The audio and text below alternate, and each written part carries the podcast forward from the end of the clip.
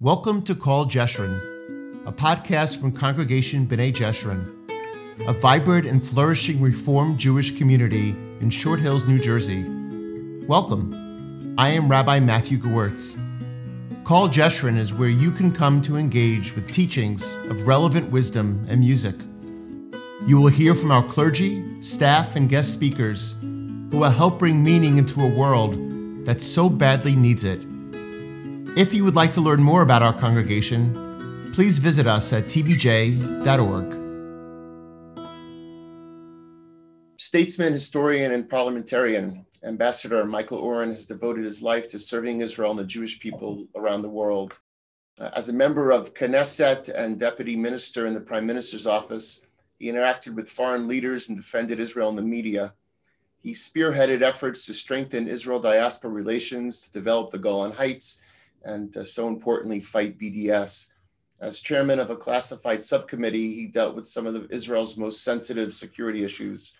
Prior to that, for nearly five years, uh, Oren served as Israel's ambassador to the United States. He was instrumental in obtaining U.S. defense aid, especially for the Iron Dome system and American loan guarantees for Israel's economy. He built bridges with diverse communities across the nation, wrote dozens of op eds, and conducted hundreds of media interviews fortifying the US Israel alliance. A graduate of Princeton and Columbia, Dr. Oren was a visiting professor at Harvard, Yale, and Georgetown. He holds four honorary doctorates and was awarded the Statesman of the Year Medal by the Washington Institute for Near East Policy and the Dr. Martin Luther King Legacy Prize for International Service. His last three books, Six Days of War, Power, Faith, and Fantasy, and Ally, My Journey Across the American Israel Divide, were all New York Times bestsellers. He received the Los Angeles Times History Book of the Year Award, a National Humanities Prize, and the National Jewish Book Award. Frequently interviewed by the US and international press, he has appeared on The Stephen Colbert Show and The Bill Maher Show, 60 Minutes in The View. He was the Middle East analyst for CBS and CNN. Uh, he was raised in New Jersey. Uh, Michael Oren made Aliyah in the 1970s, was an emissary to Jewish refuseniks in the Soviet Union, and won two gold medals in the Maccabiah Games. In the Israel Defense Forces, he served as a lone soldier in the paratroopers and as an IDF spokesman participating in several wars and reaching the rank of major. He established the Lone Soldier Caucus in the Knesset. Michael Oren was named by NPR as one of the best college commencement speakers ever, by Politico as one of the 50 most influential thinkers in America, by The Forward as one of the five most influential Jews in America, and by the Jerusalem Post as one of the 10 most influential Jews worldwide. My sister, by the way, used to say to me, What makes someone such an influential Jew? She would push me. So we'll have to find out about that. Have you ever found a non influential Jew? Yeah, well, not according to their own life. really? They're all influential. He was the author of short stories and two novels. Michael is the father of three and grandfather of five and lives in Jaffa. And a half.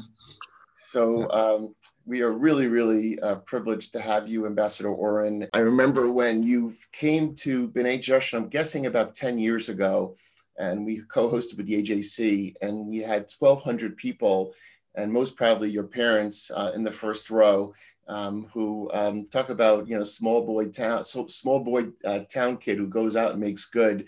Uh, it was extraordinary to have you, and as I said very early on in my rabbinate, we had you at Rodef Sholom for six days of war, I always found that to be such an incredibly clarifying account of a complicated time in our history, to say the least. Um, so it is um, my real honor as a rabbi of our congregation to welcome you uh, back home. Um, I know you weren't a member, but as you said, uh, you were at many a bar bat mitzvah and ha- probably have scores of connections here. So it is really wonderful to have you. Welcome, Ambassador Oren. Thank you, Rabbi Gewirtz. Thank you, Rabbi Perlman. Thank you all for coming. Wow, that was quite an introduction. I, I you, you may understand that I never got introductions like that in the Knesset.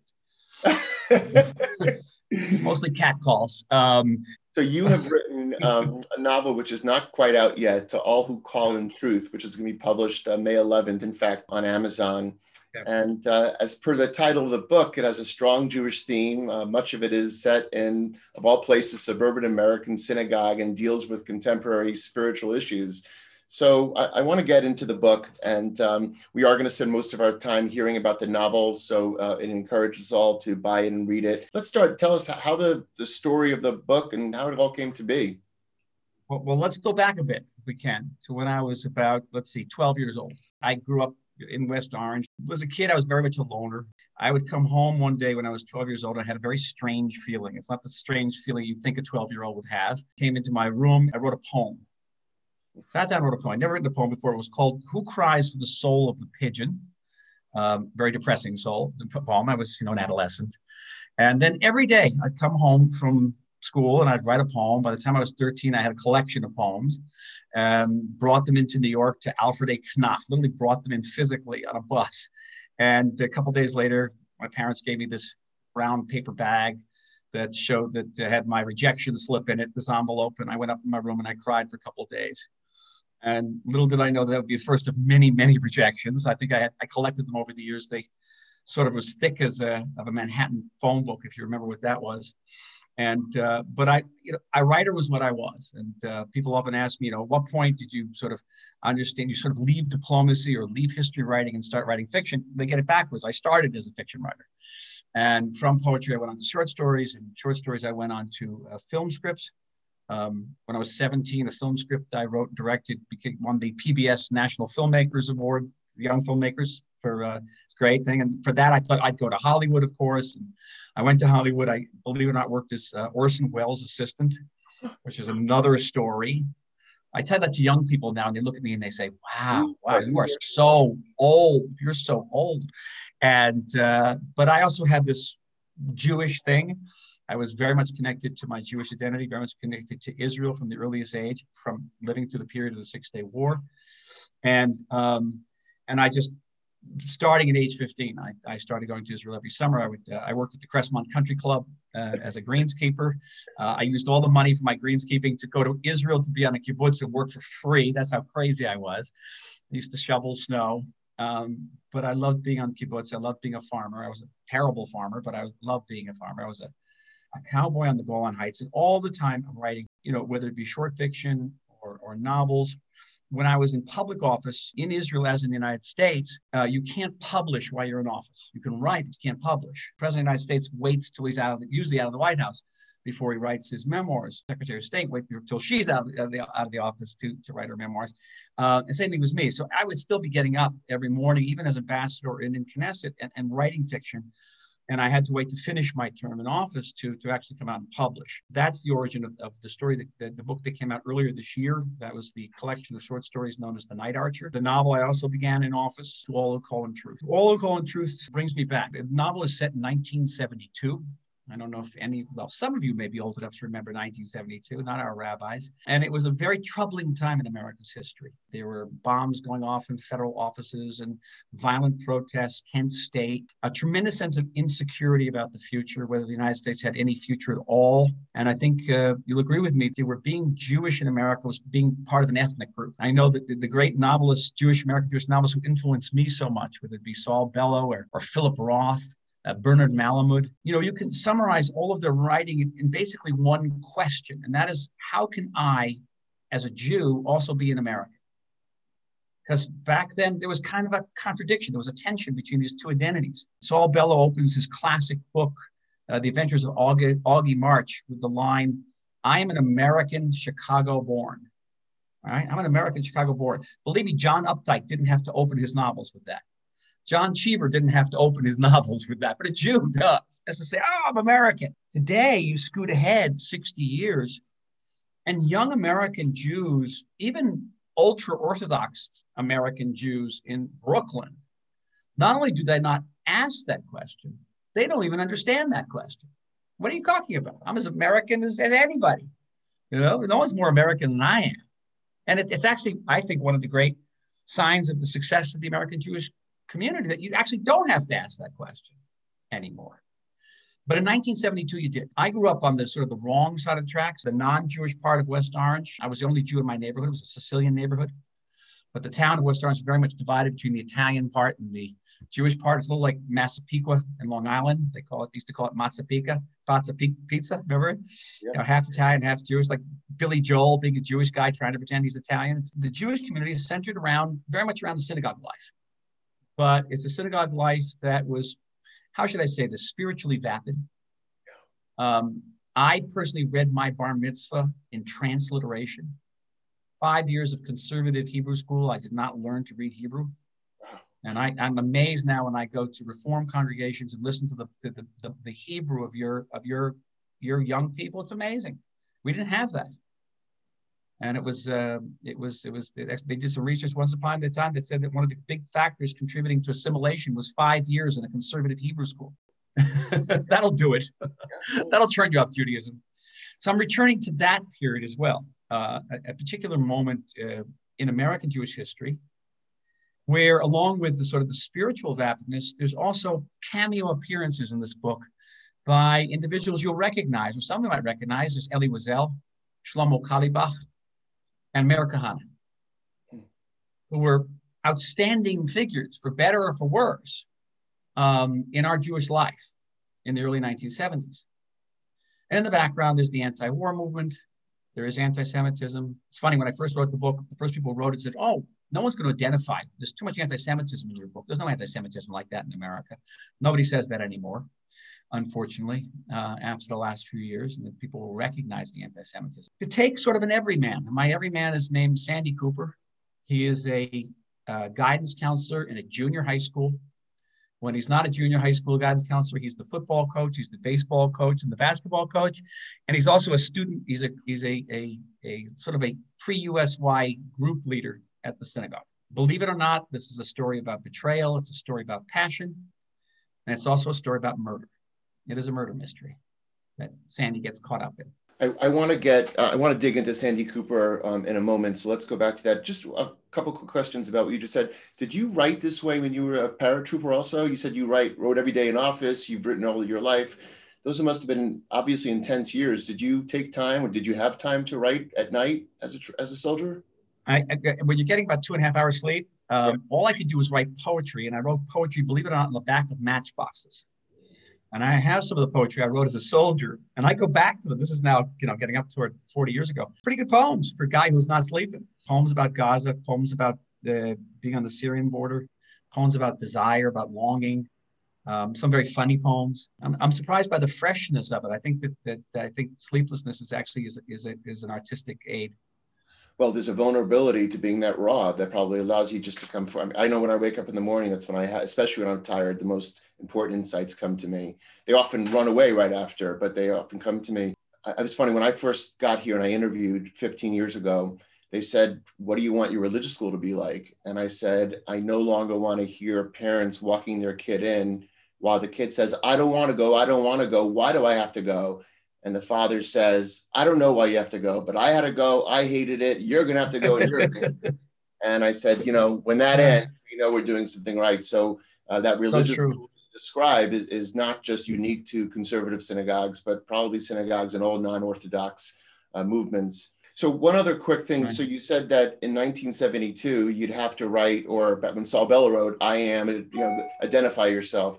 Today, uh, given what's gone on in the last five or 10 years, or at least what we've woken up to, do you think A, Jewish writers have to write that way again? And B, do you think the non Jewish reader, um, when reading it, has different feelings about us, even though we feel like we don't have to identify ourselves that way anymore? My sense is that Jews have a hard time making the case that, that we are an ethnicity today.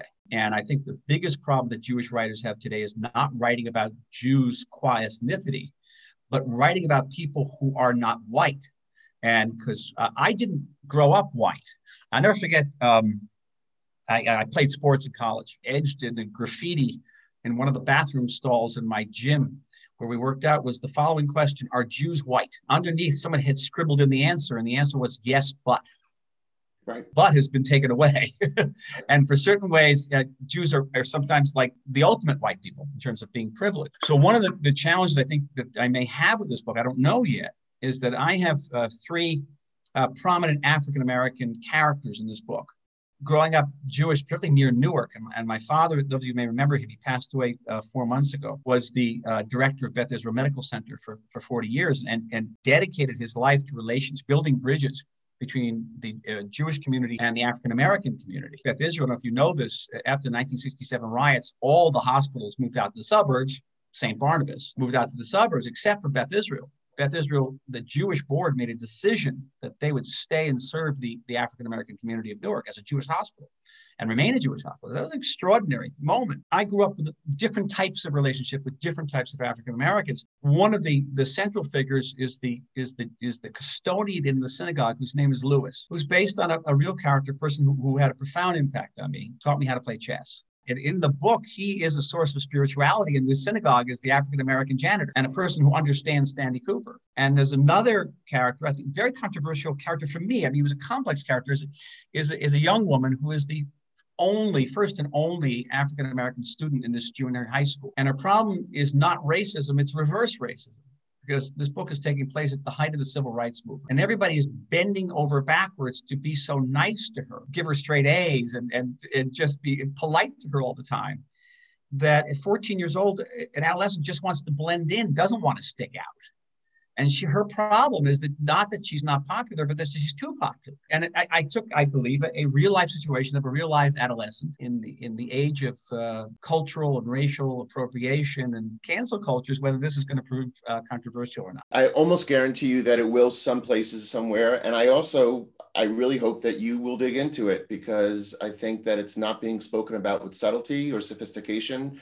And instead, as you use the word cancel culture, uh, we divide and segregate very quickly these days without talking about issues. And I wonder, this is for another conversation, if tshuva is even possible right now, um, given what's needed for tshuva and the myopic ways that we um, approach these conversations. So I, I, think it's a great opportunity for you to do that. And uh, Black Jewish relations since those days about which you speak are very, very different. Um, right now. And uh, I would say our communities don't know each other in the ways that we did once upon a time. Clem Price, you may remember. Do you remember that name?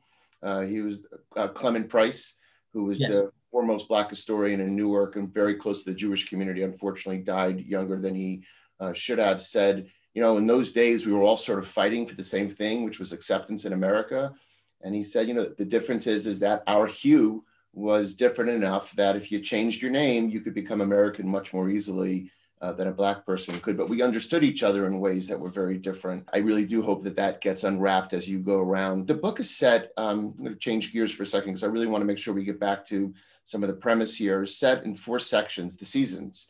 So why, why did you organize that way? Well, it's really around sports because Sandy, as, as a young man, thought he was going to be a, a, a great professional football player. And one Thanksgiving game, he gets injured in such a way that not just alters his, his, his sports career, but alters his life. And of course, all these stories, everyone in this book is a composite of people. Uh, the, the person who breaks his leg on Thanksgiving game was a wonderful neighbor of mine, Vito Sicente, who was going to go to Annapolis, be a football star and broke his leg on in his senior year at a Thanksgiving game and um, and ended up going into the dry cleaning business, which is nothing wrong with dry cleaning business, but it wasn't what his dream was. And so it's it's really around that one year, and that one year includes Jewish holidays, it includes non-Jewish coffee. There's there's Passover here, there's Purim in here, right? There's the high holidays. It ends really on, on, on Yom Kippur and draws on real events. Um, some of you may remember that my synagogue, what was then called the Jewish Center of West Orange, in 1972 was bombed. Right. And the sanctuary was destroyed. Unclear who bombed it. The, the FBI thought may have been the, the, Ku Klux Klan. The Ku Klux Klan was big in New Jersey back then, and people don't remember that. But I'll, I, I, it is emblazoned, emblazoned on my memory. Getting a phone call, I was at a friend's house saying, "Come down, the, the synagogue's on fire." Running down there, and seeing the entire sanctuary in flames with firemen, these the great Irish firemen, diving into the flames and coming out with Torah scrolls. And the next day, the entire city of West Orange marched arm in arm down Pleasant Valley Way with the, uh, the clergy leading us to the high school where we all sang, we stood and sang If We Only Had Love, uh, the Jacques Brel song. Now, you can't imagine this happening today. This happened in my lifetime. It was a formative event. And uh, it finds its expression in the book you know that, that's you know I've been here for 15 years and I feel like I've been told every story about Newark and Essex County. I've never heard that story, believe it or not. And so I'm thinking about so that's 72. That's emblazoned in you. How old were you in 72? 16, 16, 16 that, that's 17. on your spirit. And then you have Munich that same year. And then it's in the book as well. and, then and then the next year, of course, is the Yom Kippur War, which also mm-hmm. revolves around shul. Because I remember, you know, how my rabbi reacted as a kid. So that so all of that and and that, so you think about it's funny we've been talking about this year how much more can we take? You know, the pandemic, George Floyd, uh, January 6th, and you feel like, you know, our teenagers, like what is going to be, you know, marked in their memory? It sounds like that year was something that you'll never forget and probably has defined who you are. It's true. It's true. And, and, and I was in Shul and Yom Kippur where the rumors started going around. Right. And I just come back from Israel. I just come back from the Golan Heights. And it was very, a very traumatic time for me. Having said all that, if I could say a bit about sort of the Jewish nature of writing in general, writing itself is very much a part of my identity whether I'm writing about Jewish subjects or not. And that is, you know, I'm living in, in, Israel, we dig up a lot of things and we dig up a lot of artifacts. Almost all the architecture and art we dig up is derivative. It's Roman, it's Greek, it's Egyptian. There's really no ancient Jewish tradition of art and of architecture. And the Bible talks a lot about music, right, the Psalms, but we really don't know what it sounded like. But what we do have in vast abundance is, is literature. Uh, we have short stories, like the book of Jonah, one of my favorites, all of a page and a half, and immense economy of language. So much. You can discuss the book of Jonah forever. For me, it's a it's a primer on, on political leadership. And you have stories. You have the Exodus from Egypt, which is one of the great, you know, odysseys. You know, the hero trying to get home. So we have this tradition of writing, which but our writing is also a very specific writing. I think that, that this is what Jews in part not just to, to literature, but they apart to civilization. It's another little Jewish gift, but it's a very important gift. It, it's our concept of freedom. Because on one hand, you know, writing is the ultimate freedom. It's great. I can be anybody I want anytime. I could be a 14-year-old African American girl in, in, in, 1972, or I can be in, in the short story book. I can be can be in the Middle Ages or the 19th century. I could be a woman. I could be a man. I could be a straight man, not a straight man. You, you name it. I could be this great, great, great freedom. But on the other hand, writing itself, and I understood this when I was writing that poem when I was 12 years old. Writing is about discipline. It's about form. It's about economy. It's about meter. It's not the the freedom we wanted, where we said we wanted in the 60s and the 70s. It's the freedom of Egypt. It's coming out of slavery, but then getting to Sinai, being made to understand that the only true freedom is the freedom that comes with limitations, with discipline. And it's a very Jewish idea. It's a Jewish paradox. And it's a paradox that informs the, the, the, the framers of the Constitution you know, who understood that the only true freedom comes with checks and balances. It's very Jewish. And I, I, find that I find that whether I'm writing the discipline that requires to write a short story, which is basically compressing 300 pages into three, or writing a novel, which is a whole different set of uh, disciplinary challenges, I engage in something that I think is very much very very Jewish. Gene Borowitz, Alav Shalom, used to teach us in rabbinic school that you know we didn't leave to be slaves of Pharaoh to be free. We went to be slaves of God, we went to serve God which of course comes with boundaries and limitations. And uh, autonomy doesn't mean you get to do whatever you want. It's you know autonomous. It's it's uh, it's a liberation that comes with ethics and values and, and a way to live. And David Ellenson used to tell the story of Leo Baeck, who had his magnus opus destroyed by the Nazis, and then whatever it meant, I don't know how, how he did this, rewrote it in the camps, came back out, and his sense of freedom was to be able to write even while he was being, you know, oppressed would be an understatement. Why don't you read a piece for us and then we'll dig a little bit further in. This is a conversation between Sandy and his best friend, uh, who is his name's Saperstein, and he calls him Saps. Uh, they grew up together. Saps is a cop and Jewish cop, and uh, they're discussing two um, two students. There's there's um, Howard, who is a fat, uncoordinated, coordinated, uh, sort of obnoxious kid, and, and Russell Pressman, who's the, the star of every sport, the heartthrob of the school. Um, and then there's Esther, this is uh, Sandy's wife of many, many years, Esther. And the first, uh, every Sunday, um, Sandy and Saps play handball at the YMHA. And they've just finished their handball game, and then they go out for their usual Sunday brunch. This may sound familiar to some of you from the area. The topic of Howard and Russell had to wait, though, until after they removed their sweat darkened Appleton Rams and Appleton PAL t shirts, showered, and drove to Subotniks, Located on Union Street, halfway between the school and the temple, the deli had always been there, a magical source of halva and fat sour pickles for kids, and for adults, the Sunday brunch special. There in a rear alcove crammed with two customer tables over pastrami and rye and sodas, Sandy felt secure enough to speak. Was wanting success for one student obscuring his responsibilities toward another, he asked? Was he being selfish or even negligent? What you're being is a guy who does his job, Saps responded between chews. He didn't so much eat as assault his sandwich, gutting it between his fists. You wouldn't go easy on that, su- su- uh, that, that easy on a suspect, Sandy said.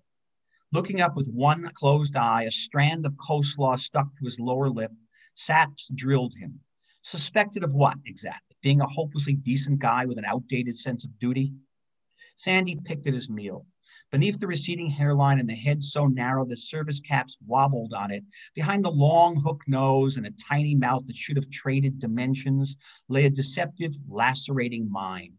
Okay, you want to know the truth? I'll give you truth. Sandy's stomach's clenched. The quarterback, Pressman, he's what you were, what you wanted to be. And that other one, the fatso, Weintraub, what you're afraid of becoming. Brilliant. Sandy slapped the table. You should have been a shrink. Brandishing a pickle spear, Saps agreed, and you should have been my patient. A silence followed, which neither of them, friends for so many years, felt compelled to feel, fill. Not that there was a shortage of noise, of plates clanging in the kitchen, knives chopping, calls for more chopped liver. Behind the counter, Bernie, a man so obese he strained his apron, served tubs of whitefish to customers carrying newspapers from Wexler's Drugs next door or a babka from Hershey's Bakery. Manischewitz calendar on the walls, the miniature vats of mustard, relish, and chrein, a fan frozen as an old clock on the ceiling. Sandy lamented, someday this world will disappear. Yeah, well, Sap swallowed. They all do. You should. I, I wish. I know you were looking down reading. I wish you could see the expressions on the faces of people who obviously know the places to which you're referring. Um, it's extraordinary how you vividly tie all that in. Sandy Cooper's a complicated figure. It's interesting, you know, high school counselor, football coach, Temple Youth Advisor, and he's always in the middle of controversy. Tell us more about him and what you do with him in the book one of the I guess the criticism of the book is you want you want it that was that, that people are very confused or or put it this way they're ambivalent about Sandy and he's an ambivalent character. Um, he's he's an ambivalent hero, but he is an everyman. He's a real person, and he's a real person confronted with his weaknesses and his strengths, uh, his fears.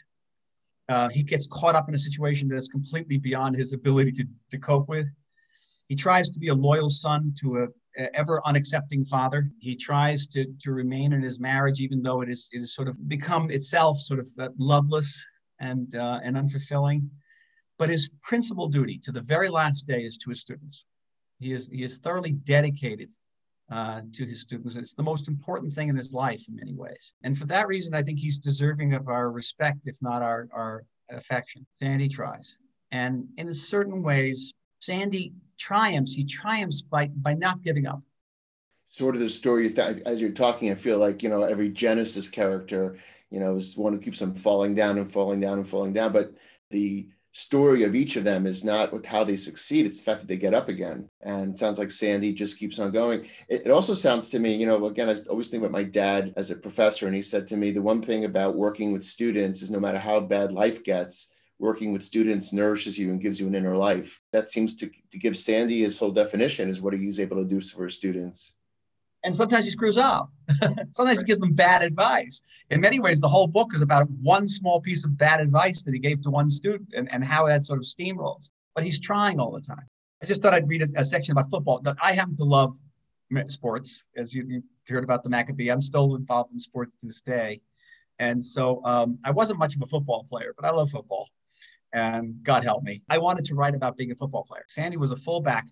This is in a period um, sort of in the late 1940s. He's, he's playing high school ball. And you'll some of them, some of the references to are to what football was in the 40s, not what football is today. So if I could, if I could read that, I will. This is a, this is a memory. The day he remembered was spanking cold, the sunlight searing. The bleachers erupted when he and the team took to the field. He heard his name being chanted. Give me a D, give me a Y. What's that spell? Sandy. And discerned Esther's voice cheering loudest. Only his parents stayed silent. His mother's face embedded in a knitted scarf, and his father rigid in a houndstooth coat and feathered, and feathered fedora, presiding over the gridiron like a courtroom. He strained not to look at him, to keep his eyes on the, on the defense and his mind on the play throughout the first quarter when he aimed for an early lead. And he got one with everything handoffs, the laterals gained yardage. One touchdown, two, and the third that he himself ran in from a draw. The crowd exploded. Esther raved, and even his mother might have rooted quietly into her muff. There was a reason that his classmates called him Super Coop. Even the Appleton Gazette. Only his father remained unruffled. He watched and he judged, and the drumsticks descended like gavels. Halftime brought a premature celebration, which he, as quarterback and captain, was duty bound to suppress. Instead, wobbling in his cleats, he climbed onto one of the locker room's narrow benches and exhorted his teammates to stay focused. Half an hour was an eternity out there, and just about anything could happen. Anything did. In fewer minutes, the visitors racked up 24 points while their host remained scoreless. Suddenly, with time nearly expired, he found himself with his back to his own goal and the opponents impossibly distant. Yet this, he realized, was his moment. Scouts were reportedly observing from the stands, armed with full college rides. Annapolis also expressed interest, and he imagined himself, imagined himself bedecked in midshipman white with a gown stunning date on his sleeve. Yet his paramount concern was still the man in the houndstooth coat. No scholarship, no uniform could rival the glory of a single dip of that fedora's feather. The snap went off crisply, crisply and he fell back for a bomb. That's when the unexpected happened. A gap yawned in the defensive line and revealed between it and the end zone nobody. The ball swerved from behind his head to his armpit. Helmet lowered. He charged. He bolted. He shot. Never before, not even out of uniform, had he sprinted so fast. The wind whistled through the single bar of his face mask and whirred around his ears. He could hear his own frantic breathing.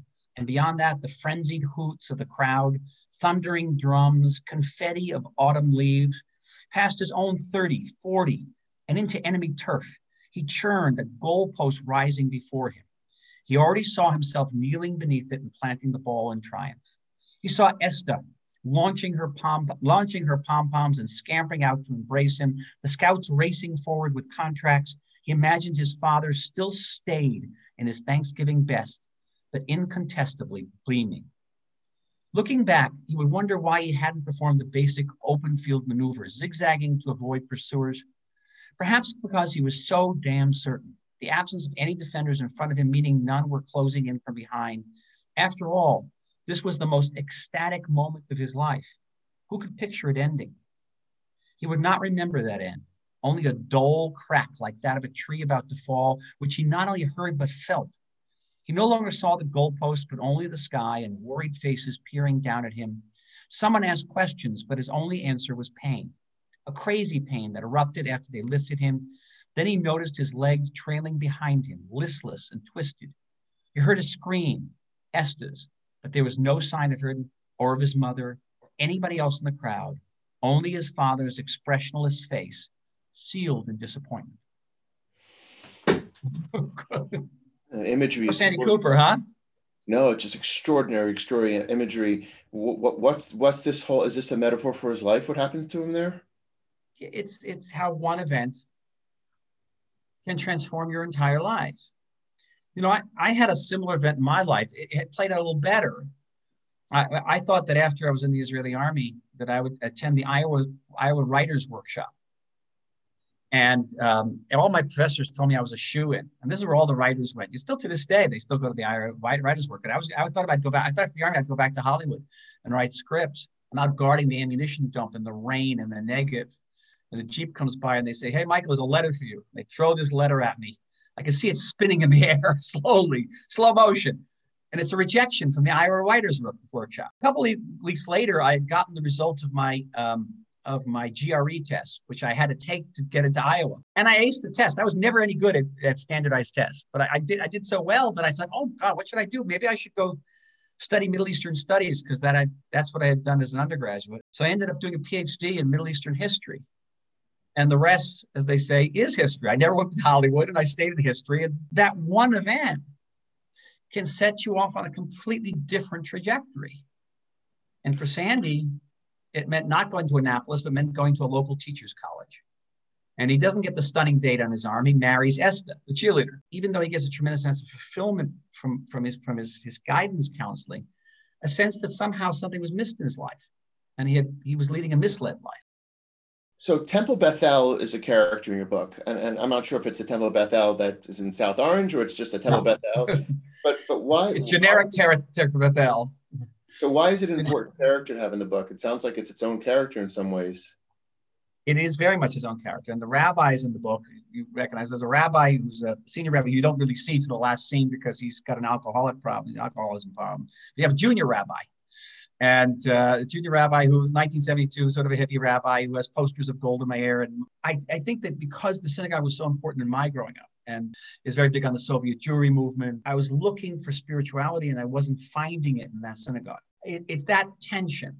Uh, I, I, have a scene I wanted to read to you about uh, Sandy every once in a while, for reasons he doesn't even understand, likes to sit alone in the sanctuary. Hmm. It's, it's a place where he finds peace. So I have a description of the sanctuary. Please. I'll read. You'll find this very familiar. Pinewood pews, stained glass depictions of biblical scenes too abstract to identify a blood red eternal flame burning electrically in its sconce. If the kitchen were hallowed, this was the Holy of Holies. Not that he frequented it much outside the holidays or understood a word of what he recited. Nevertheless, alone at night, with only the sound of his breath and his heartbeat in his ears, Sandy could almost feel spiritual. He entered solemnly and sat.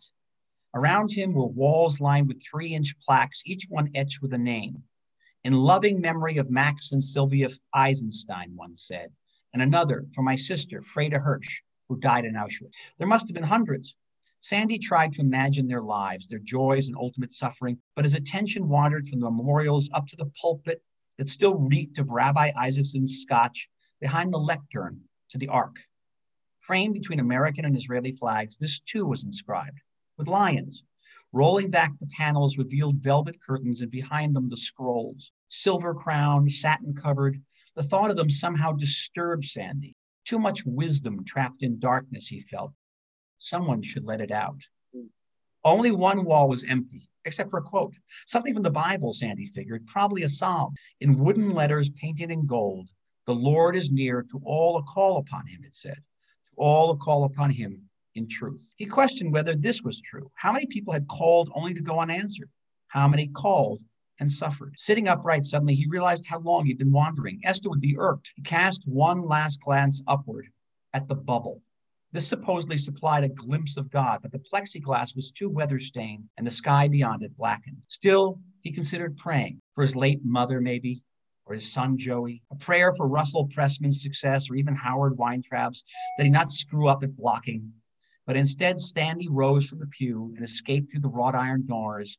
Down the corridor, he trundled to the reception hall that doubled as a gym. Yeah, that that that. I mean, you got it. not just that, but that line that you uh, write, which I will not quote as, uh, as as exact as you did, but the wisdom that is kept on the pulpit and not let out to the community. And then you have, I think his name is Stan, the young rabbi, the Grateful Dead loving rabbi, peace and love. Right. So is that the moment that you feel like you also this is also the time in the 70s Rodger Kamenetz writes about you know the Jew in the Lotus not that long after that where you have the Jubu right? You know Jews are going to synagogue to have their child become bar bat mitzvah and um, you know sort of fulfill their their obligation but for spirituality they're going to the ashram. So you're building this tension here. This is exactly what's happening. It doesn't burst I think for another 10 15 years or so after that but it, but is Stan the beginning of unfolding spirituality for the Jew that was coming to synagogue but not getting the wisdom? There's, I, I the image comes of, of sort of of trying to get milk out of a out of a thing that's not giving you the milk, okay, yeah. and um and and that's sort of the way the way I think I felt. I think people of my generation felt that way certainly, and which is why these these cameo appearances were important for me um, because the Jewish community of the early 1970s is being buffeted in different directions. And one of them is Shlomo Carlebach, is, is this return to some type of spirituality through music. And, you know, he, of course, has become, in retrospect, controversial, but back then he was revolutionary. And that, you know, you, you could sing a song, um, you know, that, that, uh, Oseh Shalom and, and what that meant for we didn't understand what it meant but it, it, it, it, it spoke to us in a very deep way um, the spirituality of his, of his music. The other uh, direction we're going was the direction of the holocaust and i and young american jews will not understand this but in, when we grew up we did not talk about the holocaust. We whispered about the holocaust behind closed doors. When i was 15 at the jcc on northfield avenue I can close my eyes and see this too. I, am in the audience at 15 years old, and there's a man up on the stage uh, a wisp of a man with the hair sticking straight up, and he's talking about the Holocaust. And his name was Elie Wiesel, who later became a dear friend. And I, I couldn't believe there was someone actually on the stage talking about the Holocaust. Who does something like that? My father and his brother had fought in World War II, landed on Normandy. They kept an album down the basement and had all the photographs my uncle had taken of Dachau. I keep them all on my on my cell phone today, so to remind me all those photographs. Where do we keep that album? We hid it. So we, the American Jewish community is becoming is coming to grips for the first time with the Holocaust, and asking the question, what did we do and what we and, and what didn't we do and why didn't we do it? And the last thing was was Meir Kahane, who yeah. also came to my synagogue. He came. And Meir Kahane was about was about rage. I didn't set out this way, but it, the African American characters in my book are, are completely, you know, free of anti-Semitism. And it's just it's interesting in view of what's happened in the relationship between our communities. And anti-Semitism was violent back then. It was it was fists. It was it was punching. It was blood. I have can't see this on the Zoom. I have little scars on all my knuckles from teeth. And today, I mean, so so there's yes uh, a reawakening or perhaps it was just latent and we didn't see it anti-semitism. And it's not thank god well how could we say it's not violent after pittsburgh? But it's not the same violent you're i, I grew up with the same kind of anti-semitism in, in lynbrook long island where there, there was that kind of you know scars from fists of fighting and and pennies being thrown at me and all those kinds of things. But it's not exactly that way today and what you have with it at the same time is a population of 18 to 35 year olds who, when surveyed, are saying half of them don't necessarily think that Israel, you know, has to survive for us to survive, and all these other. So now you have anti-Semitism. It's not as overtly violent as you and I experienced growing up, and Jews who don't necessarily believe it's a problem. It's, it's actually, it, believe it or not, it's actually worse than that because yeah. uh, anti-Semitism. There's a tendency in, in America to downgrade anti-Semitism to less than racist because racism is now being defined as in terms of power and race. And Jews are white and powerful and affluent. So hating them is not as bad as hating some other groups. Okay. And it's been downgraded. And, and I see this even in, in my own family. Uh, you know, my, my I said my father was passing away last November, and I, I managed to get to the United States and, and be with him. And uh, we had a Thanksgiving meal. This was the subject of the Thanksgiving meal some of my, my nephews had experienced anti-Semitism, but they were willing to look the other way. And I said, well, if someone had, you know, if someone used the N-word, would you look the other way so quickly? So why is it you're looking the other way when people say horrible thing about Jews? And so even some American Jews are internalizing that anti-Semitism is not as bad as other forms of racism. And I think that's a, that to me is the most disturbing development because the minute we, it's a slippery slope. And we see where it's leading. We see it on jokes on Saturday Night Live that that aren't funny, okay? And people aren't apologizing for them. We see it, you know, certainly with uh, Carlson Tucker on, on Fox News and things that are being said that could never have been said 10 years ago, maybe not even five years ago, and are now, you know, get you know, sort of earn a shrug rather than outrage. You know, I have a very good long-term standing relationship with the ADL. And I've also been disturbed by, by the ADL's reluctance to take on all forms of anti-Semitism, not, not to cut any slack. I don't care who is it. I don't care if it's a brown person, a black person, whatever person saying anti-Semitism. You cannot, should not be cutting anybody slack, any slack for being an anti-Jewish racist. No, no, we want to be Shabbos Jews. We don't want to be Jewish because someone hates us. You seem to be utterly passionate about novel writing and about novelists does one top the other for you? No, they, they come from different parts of the brain. So I, I, I sit, I write in the morning and, and I write fiction. I usually write early in the morning fiction about six, and then I'll turn around and I'll write um, something for, for, I write a lot for the Atlantic Monthly. I'll write something about the Middle East or Israeli politics, Atlantic Monthly. We just recently had a very long article about the Iran nuclear deal, but they come from completely different parts of my brain. And so it, it never interferes. So it's uh, very different or, or as a um, rabbi's prerogative, maybe one comes from the soul and one comes from the brain, because your soul seems to soar when you speak about your novels. Uh, Ambassador Michael Oren, thank you very much. Uh, thank you, everybody. Us, shalom. Thank you. Shalom, shalom.